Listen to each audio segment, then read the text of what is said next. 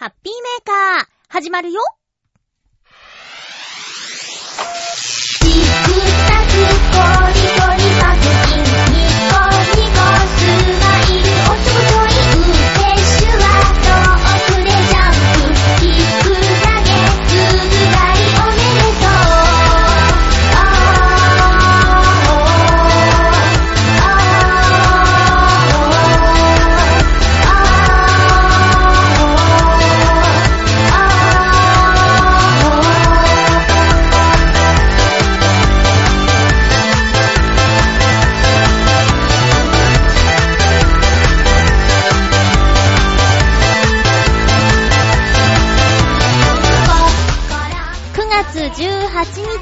まゆっちょのハッピーメーカー。この番組は、ハッピーな時間を一緒に過ごしましょうというコンセプトのもと、ちょわへよ .com のサポートでお届けしております。収録しているのは、月曜日、鮮度あります。とっても暑いです。今日も最後まで30分よろしくお願いします。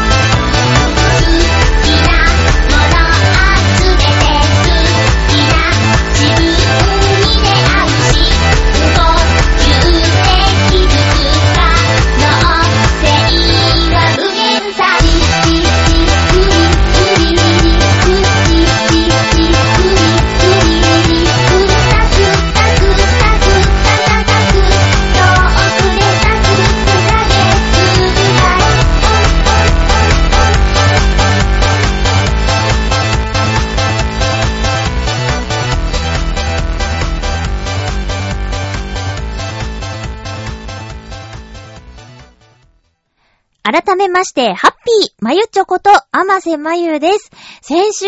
あの、大空と大地の中でさん、連絡くださいっていうお話をしたんですが、メールいただきましたのでご紹介しますね。北海道にお住まいです。大空と大地の中でさんから、普通おたいただきました。まゆちょ皆様、ハッピーびっくりマーク3つついてます。お元気なようでよかった。えーろ6日午前3時8分頃に発生した北海道の地震。最大震度は、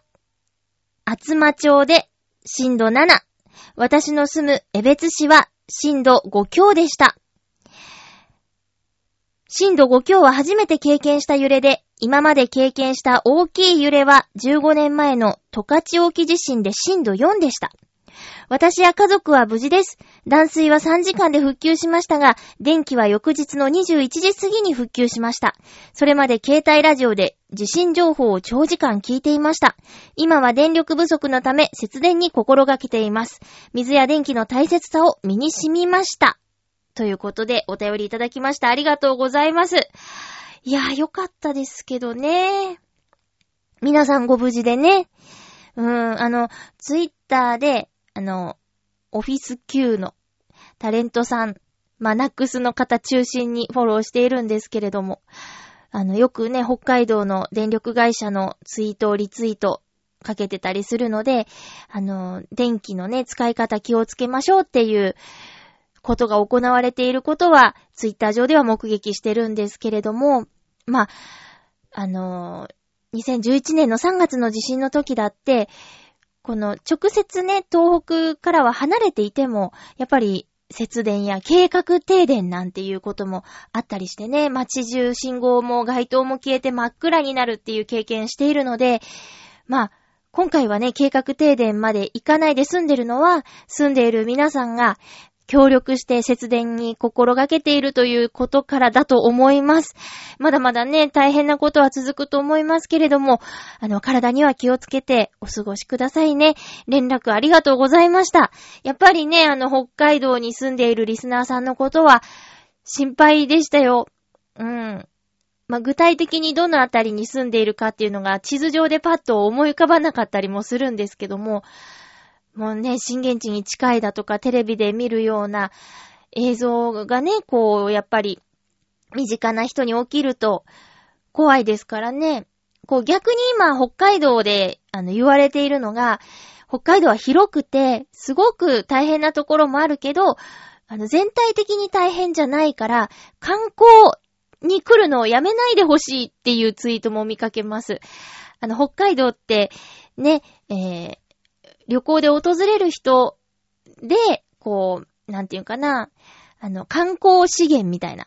そういうのがあって、観光に来てくれないとちょっとやっぱり、潤わないみたいなね、経済的に潤わないみたいなのがあるようなので、もう全体的に行かなくなるんじゃなくて、北海道の中にもまあ安全な場所はあるし、で、地震のことで言えばいつどこであるかわからないから、その、警戒しすぎないでほしいみたいな、ツイート見ました。それは、あの、倉敷のね、豪雨災害の時も、倉敷の美観地区という場所は観光地なんですけど、そこは被害がとても少ないから、ぜひ、あの、観光に来て元気づけてほしいみたいな話があったのと同じような状況ですよね。うん。だからまあ、もちろん、あの、身の安全を確保することは大事なんですけど、よく調べて、もしかしたら今だったら、憧れのあのホテルに泊まれるかもよとか、あの、いつもは、こう、安いからすぐ埋まっちゃうホテルに泊まれないけど、今なら空きがあるかもよみたいなのも、あの、同時に言われていることで流れてきました、ツイッターで。うん。なのでね、まあ、検討してみてください。こう、自粛がいいとは限らないからね、えー、どんどん遊びに行って、あの、お土産を買ったり食べ物を食べたりして、元気づけていきましょう。まあね、私も旅行は行きたいけど、なかなか難しいから、もしね、物産展とかね、物産館とかあれば、えー、買い物に行きたいと思ってますよ。さあ、お便り、ありがとうございました。よかったです。無事ということでよかったです。えー、青のインプレッサさんから普通おたいただいています。まゆちょさん、ハッピーでございます。ハッピーでございます。さて、いよいよ今週の日曜日の夜に、モテギ町に行ってきます。これは今週の日曜日の夜っていうことは、今収録しているの月曜日だから、その前日の16日日曜日ってことかな。えー、モテギ町行ってきます。車の動体保存している車を撮影し、レーシングドライバーのトークショーがあっていろいろ忙しくなって大変です。そのレポートは来週か再来週に準備しますので待っててくださいね。ありがとうございます。この9月の旅行は前から楽しみにしていた例のあれですかね。車の動体保存している車ってなんだろう？うん。まあ、また今度のメールで教えてくれるのかな？えー、青のエンプレッサさん、ありがとうございます。続報をお待ちしております。楽しめたかな？えっと、ハッピーネーム、七星さんからです。ありがとうございます。えー、前回ね、私が、あの、職業訓練ピンとこないって言った件について、詳しく書いていただきました。七星さんからです。まゆちょ、ハッピー、ハッピー？先週の放送での職業訓練についてお答えさせていただきます。答えさせていただきますかな。えまず、私が通っているのは、プログラミング関係の訓練なので、エクセルとかは今のところ使いません。今習っているのは、パソコンや電気製品のボタンとかがどう組み込まれていて動くかを習っています。例えば、炊飯器のボタンを押すと、それに反応して電気が流れ、中のジャーが熱を持つ、そういう仕組みの初歩的なものを習っていると思ってください。そして最終的にはプログラム専門の言語を習い、それでいろんなものを作ります。ひょっとしたら数年後ゲームを作っている、そういうこともあるかもしれません。では、明日も頑張っていってきます。それでは、ということです。ありがとうございます。うん。思ってたんと違う。なんかもう専門学校みたいですね。いわゆる。ね。プログラミングをそ、卒、ん？職業訓練校で教わるんだ。へぇ。もうちょっとなんか、あの、幅広い感じかと思ってたけど、結構専門的な感じの授業なんですね。うーん。だからもう最初から僕はプログラミングをやるんだって決めてないと、もう専門的すぎてついてけなそうだ、私。へえ。難しそう。もうエクセルなんか当たり前なんだろうね。そっか。これに通ってだから春にね、いいお知らせができれば、なんていうことをおっしゃってたんで、半年ぐらい通うのかな。頑張ってくださいね。いつかゲームを作ってるかもしれないっていうことでね。ゲーム作れたらいいですね。好きなことを仕事にできたらいいですよね。七星さん、明日も頑張ってくださいね。メールありがとうございました。また、忙しくない程度に、あの、メールください。ありがとうございます。えー、先週は、あの、久しぶりにいろんなところへ行ってきたので、そのご報告をしたいなと思うんですけれども、えっ、ー、と、まずは、もう散々宣伝していて、で、ツイッターもね、無事トップ固定ツイートにしましたけれども、あの、木曜配信、ラブミッションのミッチェルさん、ミッチェルこと栗林ミッチェルさんのソプラノリサイタル、これいけないかもって言ってたんだけど、いけました。もうギリギリ。開演が少し押してたから最初から見れたようなもので、もう本当に危なかったです。あのー、豊洲のシビックホールというところなんですけど、ここはね、新しいのかな？すごく綺麗な会場で、うん、木の素材を使った壁とかね、あと椅子もなんか落ち着いてる感じ、そして何よりも、あの、舞台の、えー、壁が開閉式になっているようで、空いた状態だと、ベイブリッジやなんやら、夜景が、まあ、その日は夜の公演だったんでね、夜景がすごく綺麗に見えるという素敵なステージでした。んで、前半は、あの、マリア・カラスの生涯を、えー、名曲と語りで綴るという感じだったので、その、空いてる状態、夜景が見える状態だったんですけど、後半はカルメンの、あの、いいところ取りの舞台だったんで、やっぱこれはね、景色が見えるとちょっと世界観が崩れるということだったのか、えー、閉めた状態、真っ暗な状態にして、ステージを使っていました。だから二つの顔を持つ会場で、もちろんね、昼間だったらまた全然雰囲気違うだろうしね。とにかくすごくいい会場でした。うん。で、300人ぐらい入るホールのほとんど席が埋まってましたね。すごいことだと思います。それから出演者さん、えー、オーケストラをミッチェルさんが声かけて作って、で、えー、前半は、そのマリアカラスのところは、えっと、ピアノとミッチェルさんの歌っていうことだったんだけど、後半はオーケストラ、それから、えー、役者さんたち、それからダンサーの皆さんっていうことで、本当にたくさんの、大勢の方が舞台に上がるっていう豪華な、えー、時間でした。2時間ぐらいでしたかね。いや、ミッチェルさんずーっとこの公演にかけてきたのをまあ、あの、チェミッタの時だってそうだったんですけど、そばで見ていたので、本当に公演の大成功おめでとうございます。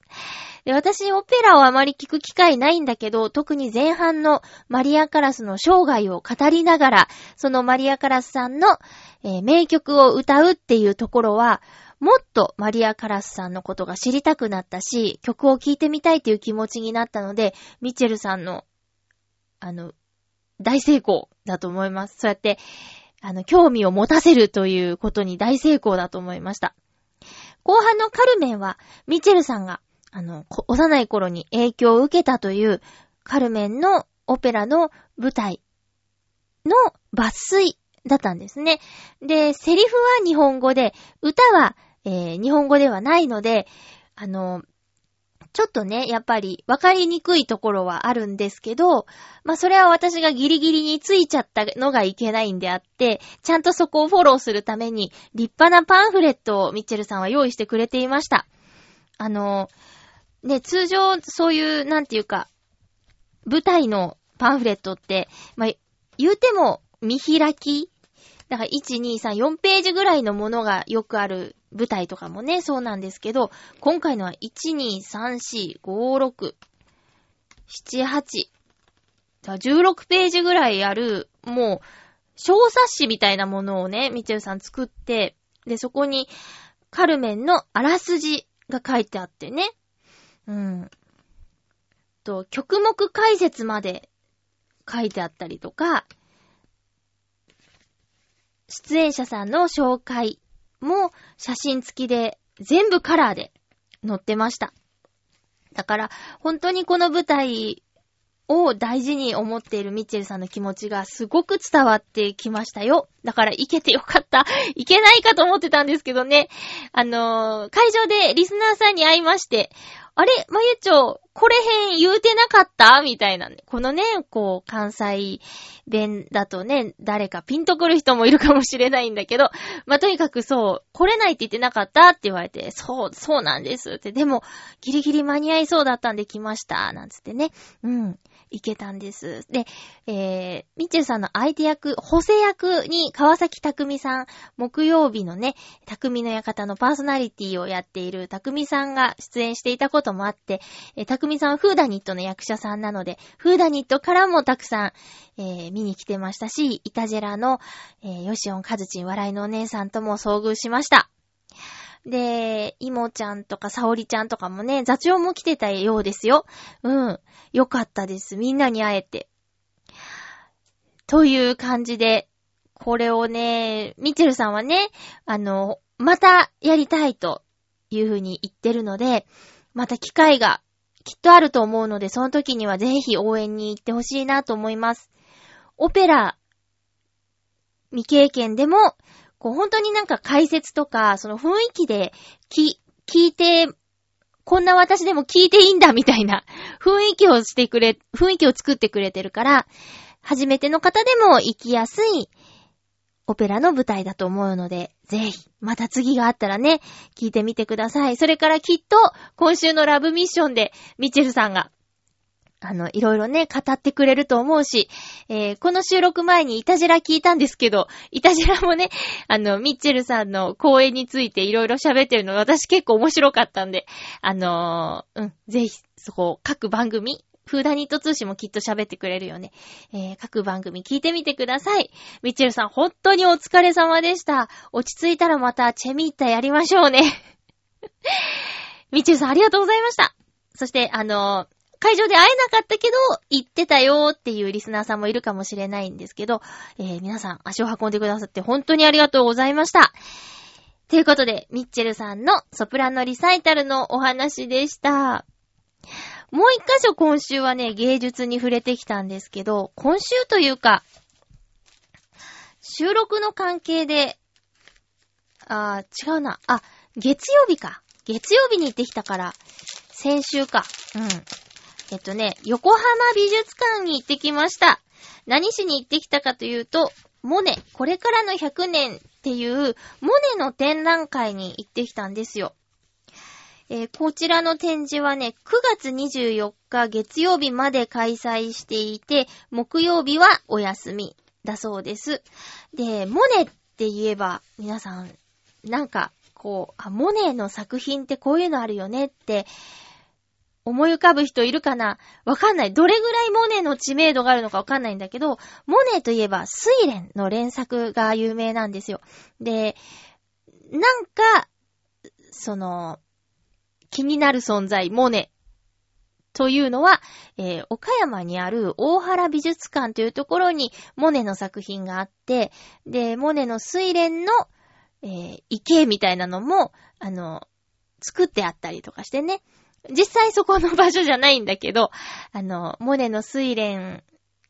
モネが描く睡蓮はこんな風にあったのかしらっていうのを再現したようなお庭があったりするのが大原美術館で、で、大原美術館は私のね、出身地にあるんですよ。倉敷市にあるんですけど、で子供の頃はね、そんなに、だからなんだって感じだったんだけど、えっ、と、5年ぐらい前に帰省した時に、改めて大原美術館に行ったら、なんてすごい美術館なんだって感動して、で、そこで、わ、モネの作品があるとか、ね、エルグレコの受胎告知があるとかすごくないってなって、改めて大原美術館のことを大好きになったんですけど、で、そんなこんなでモネさんのことは気になっていたら、小野功石さん、版画家の小野功石さんから、あの、招待券いただきまして、このモネの、えー、展示に、小野さんの 小野さんって言い慣れないな。小野さんの作品も展示されているということで、モネ、それからの100年。このモネの作品と一緒に、小野功石さんの作品が並んでいるという、なんてこったすごいですね、幼馴染み。ねえ。で、モネの作品に影響を受けた作家や、モネを連想させる作家さんの作品を集めた展示だそうです。で、私は最近美術館に行くと音声ガイドを必ず、まあ、あればね、必ず借りるんですよ。あの、音声ガイドがあった方が、より深く作品を知ることができるなーって思うので、借りたんですけど、今回は声優の桜井隆弘さんの、えー、音声ガイド。桜井隆弘さんって多分有名なんだろうけど、私、何の役をやってる方とかピンとこないんだよね。ただなんかね、会場のパンフレットかなんかに、あの、声優の僕がこの音声ガイドをすることによって、もしかしたら、モネに興味のない人も美術館に足を運んでくれるかもしれないみたいなことがね、コメントであったんですよ。なんかすごいなぁと思ってね。確かにそうだよなって、桜井隆弘さん、きっとめちゃくちゃ人気のある声優さんだから、桜井さんの声が聞けるなら、美術館行ってみようっていう人だっているはずじゃない？で、それを分かって引き受けてるところが、桜井さんすごいって思いました。実際ね、すごく聞きやすい音声ガイドで、あのー、感情を込めすぎず、なんていうか、邪魔もせず、でもちゃんと存在感がある、ちょうどいい音声ガイドでしたよ。で、えー、モネの作品、もちろん睡蓮は有名なんですけど、風景画もたくさんあって、えっ、ー、と、私はね、霧の中の朝日みたいなタイトルの、えー、作品がすごく好きになったんですけど、えっとね、川？池？池じゃない、川かな？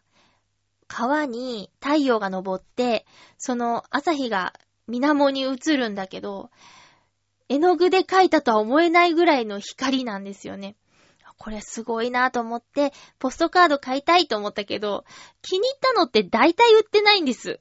なんかね、アフターシックスジャンクションっていうラジオを毎日聞いてるんですけどね、それの日々アナウンサーさんが、美術館に行ったら3枚ポストカードを選んで買うんですって。で気に入った3枚を選んで、えっ、と、ファイリングするんですって言って、それ真似したかったのに、ちょうど私の気に入った作品は全然ポストカードになってなかったんですよ。あ、そして、小野功石さんの作品が、あのー、展示されていた場所なんですけど、こう、モネの人生、こう、若い頃から、最後の時まで、こう、部屋で分かれてるんですけど、小野さんの作品は最後の部屋、モネの、モネのま、晩年の部屋の中央の、えー、部分に、あの、壁にかけるんじゃなくて床置きの状態で展示されていました。まあ、あの、角度を変えると色が変わるっていう小野さんの作品なんですけど、えー、お客さんがぐるぐる作品の周り回ってました。結構大きい作品で、3メートル3メートルぐらいかな。うん、一辺が3メートルぐらいあったかなって思う。2.5か2か2.5か3。2ってことないと思うんだよね。3メートルぐらいあったと思う。それをね、ぐるーっと回って見てて、で、学芸員さんかな？に、この作品は一体みたいな風に話しかけてるのとか、私、モネの作品よりも、小野さんの作品の前にいた時間の方が長かったよ。それはね、小野さんの作品を見ている人を見ていたからです。やっぱ嬉しいじゃないですか。幼稚園から一緒の人がね。あ、で、横浜美術館のこのモネの展覧会、めっちゃくちゃ混んでたんですよ。私は、えっと、朝10時過ぎに横浜美術館に着いたんだけど、チケットブース結構な行列でしたし、中に入った後も、その、モネの絵の前で立ち止まれないような人書きがすごくって、うわーってなって。うん。だから一個一個ゆっくり見るっていうことは難しかった。月曜日の朝一番でそれだったから、まあ、週末なんてもっと大変なんだろうなって思いますけど。皆さんもね、興味があれば、ぜひ見に行ってみてください。